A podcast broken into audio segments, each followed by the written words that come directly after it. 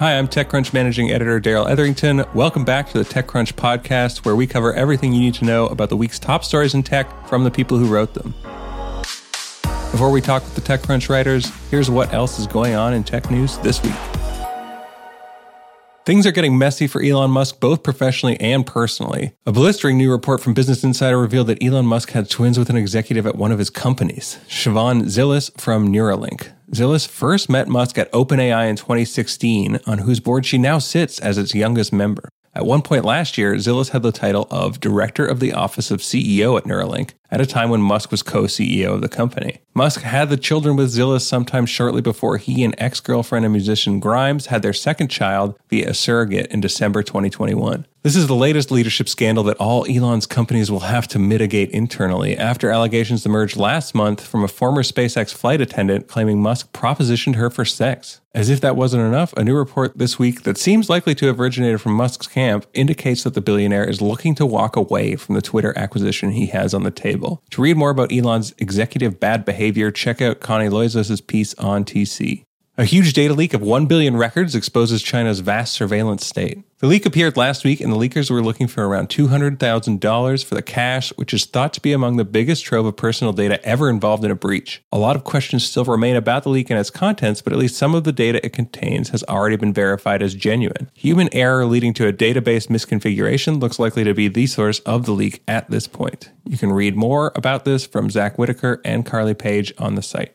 Speaking of data breaches, another significant one happened this week closer to home. Marriott suffered one that included 20 gigabytes of sensitive guest data, including credit card info. This leak happened in June and seems to have been the result of social engineering by an attacker that gained access to a Marriott hotel employee's computer. Notably, this isn't the first sizable data breach for Marriott. A leak in 2014 exposed around 340 million guest records, and that one remained open for roughly four years. Then in 2020, another hack impacted an estimated 5.2 million guests. Carly Page reports further on the site. Apple is getting more extreme with its Apple Watch lineup, according to a new report from Bloomberg. This version will be the first new addition to the Apple Watch series lineup in many years, and it's said to be aimed at outdoor enthusiasts and performance athletes. The screen size will grow to roughly 2 inches diagonally and gain additional resolution, possibly providing it with more screen real estate to show fitness metrics during workouts. It can also gain additional or better sensors, giving it the ability to detect accurate elevation while hiking or climbing, for instance.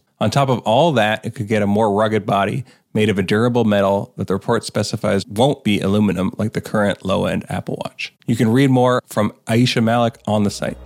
This week, we talked to Zack Whittaker about Apple's latest security feature, Lockdown Mode, and Amanda Silberling about the end of former Theranos exec Sunny Balwani's trial.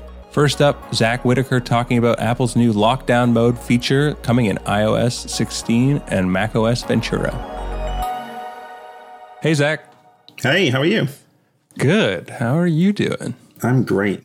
So, this week, Apple introduced this thing called Lockdown Mode, which I don't think they announced as part of the overall iOS 16 suite of features and products. This was a standalone release, right? Yeah, no, they slipped this one out without seemingly really telling anyone before they announced it. It dropped Wednesday afternoon. This is an awesome feature, Lockdown Mode. It's not often on cybersecurity that you actually get some actual good news through, but Lockdown Mode seems like a, a pretty cool feature that could make a real difference to a lot of people who are subject to targeted government surveillance.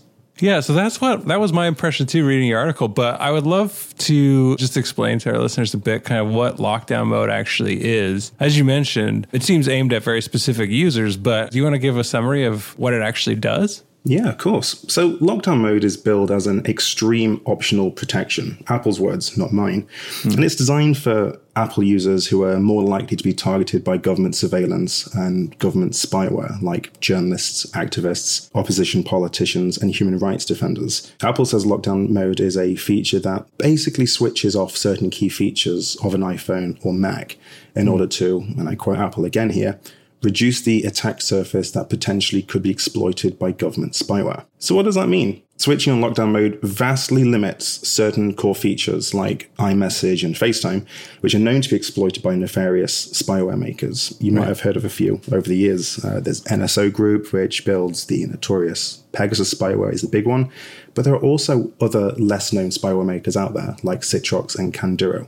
These are also exploiting vulnerabilities in Apple's software to stealthily spy on people. And it's often this kind of spyware that takes advantage of never before seen vulnerabilities in iPhone and, and Mac software by punching through the on device security protections. And with those right. protections defeated, the spyware can steal the entire contents of a person's phone, listen to their phone calls, read their messages and track their their, their location in real time. So it's it, this is a pretty great feature. It's going to help a lot of people. The vulnerabilities that Apple discovers and that are reported that are exploited by uh, this spyware, Apple fixes them. But it's an ongoing game of cat and mouse between yeah. Apple and the spyware makers, which have targeted thousands of members of civil society over the years. So lockdown mode essentially allows you to limit those features that are abused by this kind of spyware. And switching on lockdown mode will disable certain things like the link previews and attachments in your messages so they don't hmm. automatically load, as well as limiting FaceTime calls from people you've never contacted before. And it also shuts down certain features entirely, such as the ability to run JavaScript, which can be abused to run malicious code from a website or an app. So not only does that raise the bar for attackers or spyware makers targeting certain individuals' iPhones or Macs over the internet, the mode will also hopefully block wide connections to your device, preventing anyone with physical access to your phone or computer from being able to download its contents. So, this feature is a broad, extreme measure, as Apple says, yeah. but it will hopefully go to help a number, you know, potentially thousands of people who are subject to this government spyware. So you kind of answered the question already, but I guess if you're listening to this and you're maybe not as familiar with the security world, so the first question to a layperson might be like, why wouldn't Apple just do this by default? But it sounds like it's because a lot of things won't work as ordinary everyday users expect right? Exactly. Lockdown mode might be a tacit admission that Apple can't protect against every single spyware maker or threat, just like no company can. There are no mm. absolutes in cybersecurity. So lockdown mode does seem to be a nuclear option, so, so to speak, for users. In switching on, it does vastly reduce what your iPhone can do. But that's kind of the trade off that you get for having a super secure mode. And since it's optional, you can switch it on and off as you need. So mm-hmm. it's not a, a, completely permanent state. Now, Zack, I'm curious because you mentioned journalists up front. Do you plan on using this mode or making use of it personally once it's available? I think it might. The, the feature isn't out just yet. Apple said lockdown mode will be coming in iOS 16 and macOS Ventura out later this year. Till then, we're going to have to wait. The reaction so far from the security community has been pretty overwhelmingly positive, which is a good thing. I think I may end up using this at some point. Given where I am in the United States, many, well, some of the spyware makers like NSO Group claim that they don't target Americans or US citizens or anyone in America with a plus one phone number. Right. Other spyware makers don't always necessarily comply with those. They those, aren't 100% forthcoming about all of their exactly the nature of the spyware industry means yeah. that many of these companies aren't even uh, many of the spyware makers aren't even known until researchers discover their exploits in the wild and actually targeting and, and hacking people's phones so i think you know there could be some circumstances in which i would find a feature like this useful i have an iphone you know even though it, it may seem like a futile thing to check my phone every once in a while to make sure that there's no spyware logs on there and it's something that i do just to take precautions. Mm. But there will be circumstances when I leave the United States, if I go on vacation or go on a trip somewhere, that I'm not protected by the safe space, so to speak, of the United States, right. where this feature will certainly be very, very helpful for, for me and for other people. Yeah. And so you mentioned too, selectively turning it on and off. So I suppose the people who would want to take advantage of this kind of thing would know like when they're in a state of heightened risk. But can you describe why you might optionally want to turn it off and not have it on kind of all the time? This feature, lockdown mode, will to some extent degrade your general experience of using an iPhone and using a Mac. Not to the point where it's impossible to use, but it will add certain friction to your experience. So, for example, when I mentioned earlier, you know, link previews and attachments won't automatically work. It's not to say that you can't select the text, for example, and then open it in your browser. You know, you can do these things, but in order to essentially reduce the attack surface of your device, Apple's giving people the option to switch those features off entirely. Like if you were doing an expose, if you had just published an expose or yeah. something, maybe yeah. you would. I think there will be times when journalists and activists and human rights defenders will know to some extent their risk. They will know their threat model. They will know that they are targeted often by their own governments because the people who are targeted are often critics of the governments who spy on them. Mm-hmm. And so there, there will be times and places when journalists, for example, working on sensitive stories or communicating with sources, it will want to take additional precautions and want to make sure that their, their device is protected because as we know, you know, data on our phone, you know, it's it's everything. It's our messages, it's our call logs, it's who we speak to, it's it's where we go. So this is you know, vitally important data that people store on their phones, and so this feature should hopefully help mitigate some of the risk that these people face. And do you know much about any of the specifics? Like Apple seemed to share kind of limited details, but do you know if they worked with any security researchers on developing this mode or external organizations that work to protect the privacy of individuals? individuals, or do we know any of that information yet, or are we going to perhaps find that out later? I think it might come down the line. Apple did push a new bug bounty of 2 million, uh, its maximum bounty payout for any researcher who finds a vulnerability in lockdown mode. Ah. So there's a real incentive here for security researchers, especially those who focus on iPhone, iOS, and macOS, to look and find potential vulnerabilities in lockdown mode. And so far, it seems like the wider security community seems to think this is a great idea, and if you know, Apple has received praise from you know, many security researchers and fellows, you know, such as at Citizen Lab in Canada, where much of the spyware um, discovered, you know, has been identified and, and reported on by them. I think you know, as for down the line, I think we will see more in terms of the technical elements of lockdown mode. Apple does tend to release technical security details as things are rolled out. So. I hmm. think later on this year, once this feature has been fully rolled out in iOS 16 and macOS, I think we will see updates to Apple's security guide that could hopefully explain in a little bit more detail exactly how lockdown mode works at a technical level which might also help network defenders and device defenders and those who are tasked with protecting these vulnerable people and targeted by spyware and hopefully will help you know protect them from future threats as well down the line. Uh, looking at like the the screenshot you included in the article just like trying to read all the things that it does with the features behind the alert that comes up i'm like wait a minute. Won't people just maybe use this to, as a kind of like distraction free focus mode for their phone too. Like it looks like a lot of features that if you were one of those people who's like really has a hard time not falling into a crazy keyhole when you pick up your phone. Like it might be nice to just turn this on and not be tempted to go click around on things or also enjoy just generally better privacy, right? Fewer trackers, those kinds of things can have access to your device, right? Yeah, to some extent. There will, you know, as I mentioned, there are trade offs with yeah, lockdown yeah. mode. It's not perfect in the sense that it's not an, an absolute distraction from all the things that you might want to do. It will degrade your experience. So it's not. But maybe, maybe in good ways, Zack. Maybe in a sense, sure. You know, certain websites won't load, some of your apps might not load. And yeah, so that's, that's, you know, in some respects, a good thing because you don't want, you know, in app trackers pinging out your location and things like that, sure. But don't think of this as a replacement for do not disturb mode. You know, I, I think okay. that there will be a significant but small section of society that will really, really benefit from this feature. But I think for the vast majority of people, who aren't necessarily subject to targeted government surveillance. You know, I, I, think most people will be fine with the general precautions and their iPhones and general protections. But I think for the most part, if you're not a spy or a nuclear scientist, I think you'll probably be fine for the most part. okay, good to know. So, but it's, it is nice for those people that they now have an option between the movie trope of, oh, I'm going to throw my phone on the ground and then smash it with a big rock and just using their phone with like totally fully unfettered access, right? Because it seems like before, what could you do? This really seems like a happy medium, so to speak. It is extreme from mode, um, and it's as I said, you know, it's it, it, seems maybe a little strange for Apple to roll this this feature out almost so late in the game, given that you know NSO Group, for example, has been known right. to be spying on targeted individuals for for years now.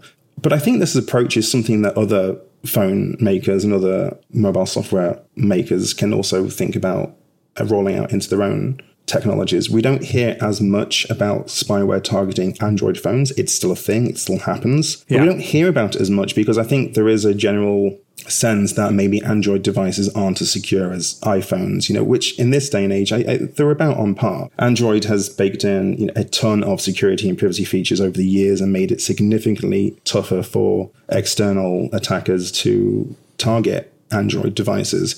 But neither iPhones and Android devices are perfect. Uh, it Right. would be good to see something like this rolled out for Android users at some point in the future. For sure. But it is interesting, like you mentioned earlier, that it's a kind of tacit admission that, like, look, we can't play this other game anymore. We're not going to play the, like, the one upsmanship is, it's almost an admission that you've lost that war, right? A, a really imperfect analogy is the war on drugs, right? You go, like, okay, wait, war on drugs was a bad idea. Let's think about mitigation strategies or, like, whatever, let's do something else. But this is like, you know, they, they're just throwing that arms race out the window and saying, like, look, for these people who need this specific thing, we're never going to be able to do that while offering the level of convenience and feature richness that we want to offer. So here's the second option. Do you think they always had it kind of in reserve and then decided, because you mentioned the lateness of it, decided like this is the time to do it? Or what do you think went on internally at Apple with this kind of feature? I know it's speculation, but It does make me wonder. You know, over the years, Apple has been very resistant to admit that its devices get malware or are targeted by governments. But as the news has developed over the years, we've seen everything from the Snowden revelations through to corporate hacks and data breaches. I think this is a nuclear option for Yeah. Apple. And I think this is something that they had to do at some point because, as I said, there is no way to defend against every single hack or attack out there. It's just impossible in terms of security. It's not something that anyone can do. But by throwing this feature to the people who need it most, yes, on one hand, it is an admission that they can't fix everything, but it does escalate to some extent the position that Apple's in in terms of Right. trying to defend against these kinds of companies. It is essentially, I see it as Apple maybe admitting in one sense that it can't protect every device user. But that at the same time, it's saying, I, we're not having this anymore. This is enough is enough, essentially. And it's putting up that, that barrier to say, this is about as much as we can do. I wouldn't necessarily say it's a case of bring it on, but it will be interesting to see how the spyware makers respond to this kind of escalation, so to speak. Yeah, that's true. Yeah, that's a good point to end on because it gives us a lot to think about for the future. And I'm sure we'll read about that response on TechCrunch when it arrives, as well as this feature when it arrives in iOS 16, which again is later this fall. Thanks a lot, Zack. Thanks so much for having me. Next, we talk to Amanda Silberling about the latest episode in the Theranos saga. Hey, Amanda. Hey, what's up? Welcome back. Good to see you again on the show. Yep, I'm here to talk about my personal Super Bowl, the Theranos trials. Wow, what a fun way to describe it. I'm glad. I'm glad it sounds like you're enjoying it because it's an ongoing mean- saga and requires a lot of attention. Yeah, well, enjoying is a strong word. Like, it really is just, it's like the watching a car crash in slow motion Right. kind of experience. Also, I'm not a particularly big football fan, so the Super Bowl comment is like, How you would actually like- watch the Super Bowl. um, I did watch it last year because I did see the horrible Coinbase advertisement with the QR code Oh, bobbing yes. around. But yeah, it's like this is my South Florida pickleball seniors tourney championship. Excellent. All right. Better metaphor, which I'm sure everyone will get, but Yeah, pickleball's happening. it is happening. Okay. What happened this week? I know we got a verdict, right? We got a verdict Yeah. for Sunny Balwani. So can you go into a bit more detail there? Yeah, so most people are familiar with Elizabeth Holmes, who was the youngest female self made billionaire for being the CEO of Theranos. But her co conspirator and number two in the company, and also we later learned her boyfriend at the time, mm-hmm. is Sunny Balwani, who is about 20 years older than her. He made a ton of money in the dot com era and then just had a bunch of money. He invested in Theranos. He became the COO. He was also the president. And they were originally supposed to be tried for wire fraud together, mm-hmm. but they separated the cases because Elizabeth Holmes alleged that Sunny Balwani had abused her and she wanted to talk about that in her case. Right. So it became two trials. But they're both charged for the same 12 counts. And what's really interesting about this verdict is that Sunny Balwani was found guilty on all 12 charges. That includes conspiracy to defraud investors, conspiracy to defraud patients, and then 10 counts of both wire fraud against investors and wire fraud against patients. Mm. Meanwhile, Elizabeth Holmes was only found guilty on four counts, all of which related to conspiracy to defraud investors and defrauding investors. So she wasn't really held accountable for anything regarding patients, right. whereas Sunny was. And that's what's most interesting here to me. Yeah, that is interesting. I mean, they're totally different juries, right? Are these trials by jury? They're not judged. Yeah, they're jury it's, trials. Yeah, it's the same judge, different jury. Right. So. And basically the same evidence mm-hmm. was presented because they're all the same charges. So it's a nice kind of like sample case of the replicability of the justice system in some ways. It probably something yeah. that people will study in law school for a long time because it's like, look, same case, two different juries, very, very different results, right? Although, you, do you think it came into play very much the accusations that Holmes levied against Balwani about abuse? Like, do you think that had an impact on the jury's deliberations or their decisions on some of the counts? I don't think that was relevant mm. in hmm. the Balwani trial. That didn't come up, but that did come up in Holmes's own trial. Mm-hmm. But also, like,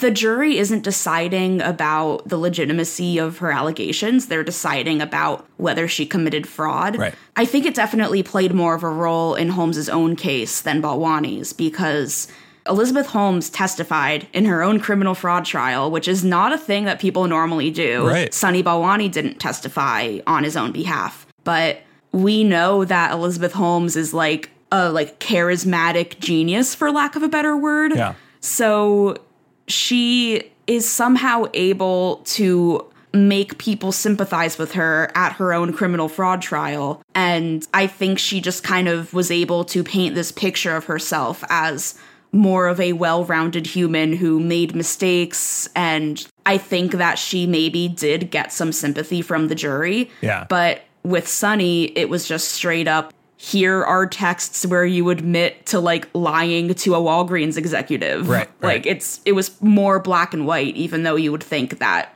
what Elizabeth Holmes did was also pretty black and white. Yeah. There's testifying in your own defense is always like a big risk, right? And I think typically yeah. the advice is like don't do it unless you're in a real, real bad spot. Which I guess she is. Well, I mean, either and I guess either way too, right? But it seems like yeah, the defense in that case didn't think that him getting up there and speaking would result in a sympathetic jury, right? Where in her case it did. And you're right about her. Now it's interesting. I wouldn't term it charisma necessarily, but she has an ability to captivate for sure and an ability to convince people clearly of things. Now it's funny yeah. you bring that up because we've had her, and I always do this as a mea culpa in case people want to point it out. I like to point it out. We've had her on stage at Disrupt. I think it was, I want to say 2013, 2014 or something like that. I don't remember when all this started, but it was early, early on.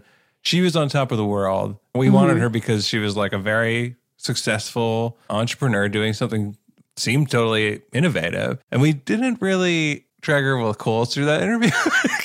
In fact, the opposite, the member of our staff, who shall remain nameless, who did the interview, got a blood prick test on stage with the yeah. Artifice that turns out in retrospect like being like oh yeah they're going to go take that blood sample and give him a full workup based on the drop right which we now know is impossible because they never had a machine yeah. that could do that but yeah, yeah. So she definitely was very, very good at enmeshing people and kind of her lies and overall approach. And it seems like maybe Balwani is better as the behind the scenes operator and didn't have that ability to personally drive impact, yeah, or convince people. And so that played out in this trial as well. Yeah, and I believe he did also have more day to day control over the labs. Mm. So I think that could also be why he was held accountable for what happened to patients, right. which I mean, I think that is also really important to talk about when we talk about Theranos is that, like, I mean, I say it's my Super Bowl where it's like, it's very fascinating and it's so fun to watch all of these like adaptations and read all the books about it. Yeah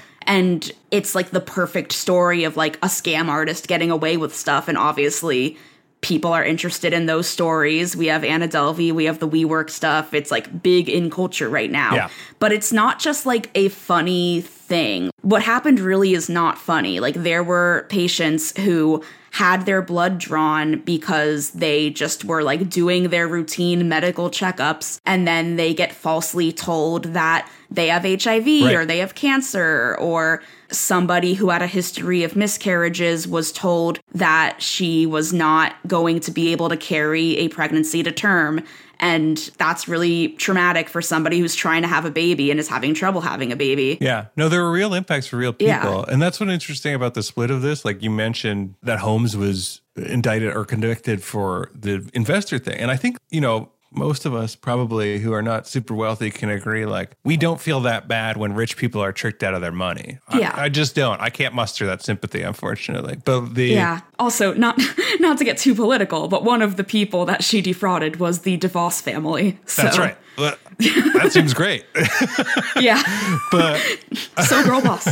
But yeah, but when individual people who are going to Walgreens or whatever to get their wait, was it Walgreens or CVS? I don't want to Yeah. get in trouble here. It was yeah. It was Walgreens. Walgreens, right. So when they're going there to get their blood panels done for a serious issue and they get the opposite results or inconclusive or whatever, or, or a very conclusive result delivered with authority that is totally false, that's absolutely criminal and damaging and something that all of us, I think, feel sympathy with. But Yeah. that's why it's so it's like it seems such a strange divide to be like okay she screwed these people who a lot of people don't give a shit about and then she didn't again according to the ruling according to the law screw these people who would drive a tremendous amount of sympathy in terms of public perception and that could apply to sentencing right? Yeah, and in Holmes's case, the judge threw out three counts that the jury was inconclusive on hmm. And called it a mistrial. And then there was one count that was also thrown out. So the result of her trial was really divided. Like there were guilty, there were not guilty, there were inconclusive verdicts, there was a count thrown out. And then in Sunny Balwani's trial, it's just they're just like guilty guilty straight guilty, guilty. Yeah. which it was like wild to watch. Like I was like refreshing the Twitter feed of Dorothy Atkins, this Law 360 reporter that is bless her heart for going to every day of these trials because these trials aren't like live streamed or anything. So Yeah. you're just getting updates from the reporters that happen to be in this court in San Jose. Yeah. And you're just refreshing on Twitter and it's like guilty and you're like, "Whoa." And yeah, that was me yesterday, my Wow. Super Bowl. So this is a really sticky question, and I don't blame you if you don't have a ready answer for it. But do you think that racism at all played a part in this? You know, like a white woman on hmm. trial, young white woman on trial versus you know an Indian man and South Indian man on trial, and the color of his skin. Like, does that play into it at all, in your opinion? Maybe. I mean, I think especially just like in the startup world more broadly, I think both women and people of color face a lot of prejudice and get funding from venture capitalists at a much lower rate. Mm-hmm. So, on the tech side of things, I'm sure both of them experience discrimination and there have been articles that have come out since about female biotech founders being like it's harder for me to get funding now because when you think of female biotech founders who do you think of? I mean, it's hard to say how much racism played an impact in him having a much more significantly unanimous guilty verdict than Elizabeth Holmes, but I think it could also just have to do with the fact that he's just such a less sympathetic character, which also maybe that's in part because race. That's but, true, yeah. I mean, I think these things always play a role whether we think so or not, because these are prejudices that are so deeply ingrained in society. Yeah, yeah. Good, uh, subtle answer with a lot of nuance. uh, I appreciate that. Amanda. I try, I try. All right. Well, thanks so much, and I'm sure we'll hear more from you about the case on TechCrunch. Yep, they are both still awaiting sentencing, and then that'll also be really interesting to see how their sentences differ. Yeah, for sure. Thanks. That's it for this week. Thanks for joining us. And remember to check out all the stories we talked about in this episode on TechCrunch.com. Be sure to use our TC Plus promo code TC Podcast, all one word, to get 20% off on both annual and two year terms. You also won't want to miss our next event. TechCrunch Sessions Robotics is coming up on July 22nd. This is a one day free virtual event with panels and interviews with the world's leading founders, technologists, engineers, researchers, and investors in robotics and AI. Be sure to RSVP for that at techcrunch.com slash events. Also check out all our other TC podcasts, Found, Equity, and Chain Reaction. See you next week. The TechCrunch podcast is hosted by myself, managing editor Darrell Etherington. We're produced by Maggie Stamets, with editing by Kel Keller. Bryce Durbin is our illustrator. Alyssa Stringer leads audience development, and Henry Pickavet manages TechCrunch's audio products. Thanks for listening, and we'll be back next week.